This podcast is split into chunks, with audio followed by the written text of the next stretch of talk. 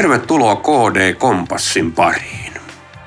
Tämänkertainen vieraamme on lahtelainen Mario Loponen, joka on yksi kristillisdemokraattien Hämeen eduskuntavaaliehdokkaista,mme Hänellä on pitkä kokemus valtuustotyöskentelystä, eduskuntatyöstä ja myös ministerin erityisavustajan tehtävästä. Sen ohella hän on kouluttanut miehensä kanssa lähetystyöntekijöitä Yhdysvalloissa – Loponen on katsonut Suomea läheltä ja kaukaa ja kertoo, millaista suunnanmuutosta nyt tarvittaisiin. Loposta haastattelee Samuli Rissanen.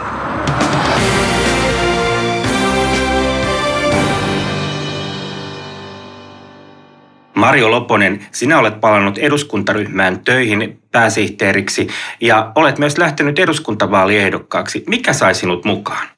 Mä oon mukana vaaleissa oman pitkäaikaisen kutsumuksen vuoksi ja, ja samalla haluan osoittaa tukea KDn politiikalle ja arvoille ja haluan vaik- olla vaikuttamassa siihen, millaista Suomea täällä rakennetaan. Kyllä siihen vaikuttaa myös kaikki nämä viestit, mitkä, mitkä on myös sinne USAhan tavoittanut, että suomalaisten pahoinvoinnin lisääntyminen, hyvinvointipalvelujen heikkeneminen, perusopetuksen heikkenevät oppimistulokset tai julkisen talouden velkaantuminen, nämä on kaikki semmoisia huolestuttavia kehityssuuntia, joita haluaisin olla kääntämässä parempaan suuntaan.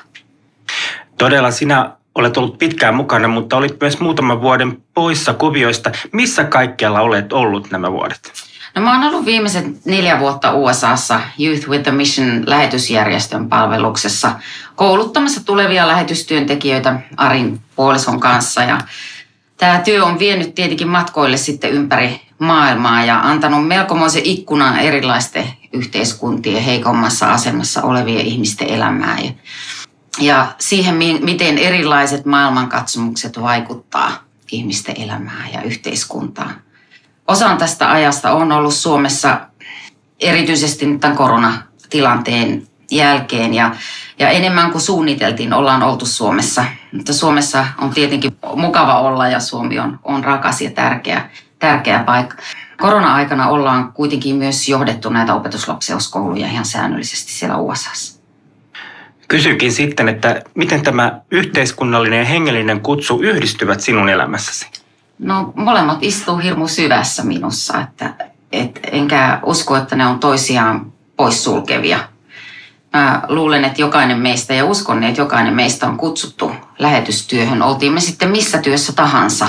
Meidän tehtävä on Jumalan valtakunnan eteenpäin vieminen ja, ja tämä poliittinen vaikuttaminen on ollut todella iso osa omaa elämää ja, ja ikään kuin koen suurta iloa olla, olla mukana tässä – tässä työssä taas pitkästä aikaa ja on ollut tosi hienoa palata eduskuntaryhmään ja, ja olla omalta osalta tekemässä tätä, tätä tärkeää työtä. No miltä Suomi on näyttänyt etäisyyden päästä? Näetkö muutosta viime vuosina esimerkiksi politiikassa tai yhteiskunnassa? No Suomi on mun mielestä jatkanut luopumista kristillisistä arvoista, ollaan tultu liberaaleimmiksi ja keskusteluilmapiiri on entisestään koventunut ja ikään kuin sellainen ilkeys astunut, astunut kuvaa, kunnioituksen kulttuuri on, on niin hävinnyt ja se on, se on, se on harmi. Translain hyväksyminen kuun alussa on tästä hyvä esimerkki ja keskustelu, jota sen ympärillä käytiin. Tämä sama kehityssuuntahan on menossa myös siellä USAssa, eri, erityisesti Kaliforniassa ja New Yorkissa. Ja, ja, ja sitten kuitenkin samalla lasten ja nuorten pahoinvointi lisääntyy ja palvelut ja niiden saatavuus erityisesti heikkenee ja oppimistulokset huononee. On monta syytä olla huolissaan näistä kehityssuunnista. Ja, ja vierailuilla monissa kehitysmaissa on juuri koulutuksen ja terveydenhoidon ja energiansaannin ongelmat on niitä arkipäivän isoja haasteita, joita, joiden kanssa näissä maissa kamppaillaan. Lääkäri ei pääse ja koulutusta ei ole tai se on huono, huono tasosta ja just Etelä-Afrikassa ollessa kiinnitti huomiota jatkuviin jokapäiväisiin sähkökatkoksiin. Että, että vaikka Suomessa ollaan hirveän kaukana kehitysmaiden tasosta, ilman muuta. Mä huomaan välillä pohtivani näitä yhtäläisyyksiä, ihmisten haasteita eri maissa ja erilaisissa yhteiskunnissa. Ja nämä on keskeisiä ihmisten tarpeita ja näiden merkitys on itselle korostunut vaan tämän lähetystyön seurauksena. Ja kehityssuunta pitää kääntää. Mario Loponen, viime aikoina on puhuttu paljon julkisesta taloudesta ja valtion velkaantumisesta. Miten siihen pitäisi suhtautua ja miten toimia? Tämä KD uusi on järjetöntä elää yli varojen on mun mielestä tosi osuva. osuva että jokainen kotitalous tietää, mi- mihin johtaa se, jos ei elä vastuullisesti tai miten hankala elämästä tulee, jos veloista ei selviä. Ja, ja me vaikka Suomessa tilanne ei ole vielä kriittinen, niin tämä kehityskulku on käännettävä ennen kuin on liian myöhäistä. Et nyt meillä julkinen velka kasvaa tällä nykytahdilla, joka on ollut täysin holtitunta, niin kymmenellä miljardilla joka vuosi. Ja valtiovarainministeriön uusi ennuste korkomenoista vuonna 2027 on lähes 4 miljardia euroa. Eli me käytetään nyt meidän verotuloja yhä enemmän korkojen maksuun ja, ja se on kaikki pois palveluiden tarjoamisesta. Et meidän täytyy tämä velkasuhde saada taittumaan ja, ja rakenteellinen alijäämä, sen pitää umpeen kuroa tämmöisellä pitkällä parin vaalikauden yli ulottuvalla suunnitelmalla. Me ei saada ikään kuin hyväksyä tätä, tätä tilannetta, missä nyt ollaan, vaan meidän täytyy taistella, taistella paremman puolesta. Tähän tarvitaan monia asioita. Tarvitaan tietenkin niitä säästötoimia ja tarvitaan rakenteellisia uudistuksia, toivottavasti myös työllisyys saadaan nousemaan sinne 80 prosenttiin työllisyysaste. Nämä kaikki auttaa sitä, sitä, mutta tämä tilanne on mun mielestä vakava ja se pitää ottaa vakavasti. Suomessa on nyt myös herätty nuorten pahoinvointiin ja jengiä katuväkivallan kasvuun. Mistä tämä kertoo? No syitä on varmasti monia. Uskon, että taustalta löytyy ainakin perheiden ongelmia, kotoutumisen epäonnistumista ja puutteita syrjäytymisen ehkäisemisessä ja päihde- ja mielenterveystyön puutteita. Näihin kaikkiin tarvitaan panostuksia. Mun mielestä meidän kannattaa ottaa oppia Ruotsin kokemuksista ja, ja siellä on todettu rikollisuuteen päätyvien nuorten oireilevan jo lapsena. Meidän täytyy ottaa vahvempi ote lapsiin ja perheisiin, missä ongelmia näkyy jo varhain.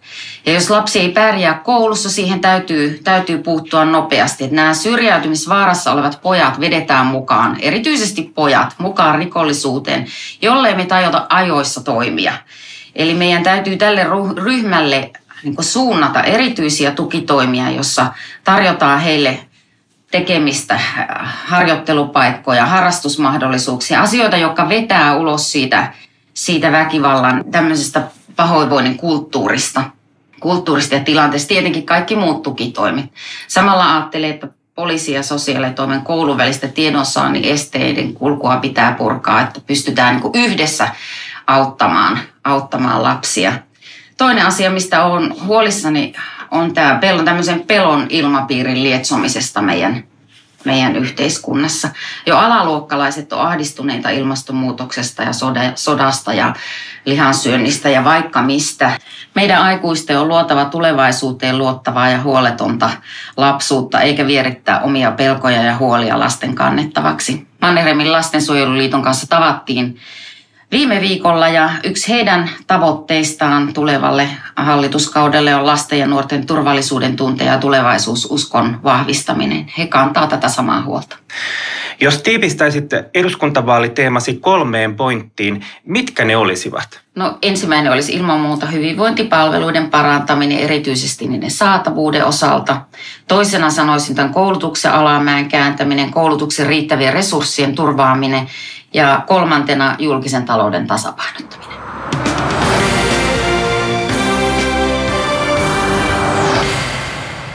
Samuli Rissanen haastatteli edellä lahtelaista Mario Loposta.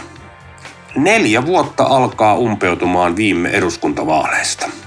Ennakkoäänestys alkaa kotimaassa siis nyt tulevana keskiviikkona 22.3. Kristillisdemokraatit tavoittelevat yksiselitteisesti kansanedustajamääränsä kasvua. Se on mahdollista juuri sinun äänelläsi. Anna KDn vahvemmin toteuttaa järjen ääntä yhteiskunnassa. KDn ehdokkaiden vaalipiirikohtaiset esittelyt löydät osoitteesta kd.fi. Mukavaa päivän jatkoa sinulle.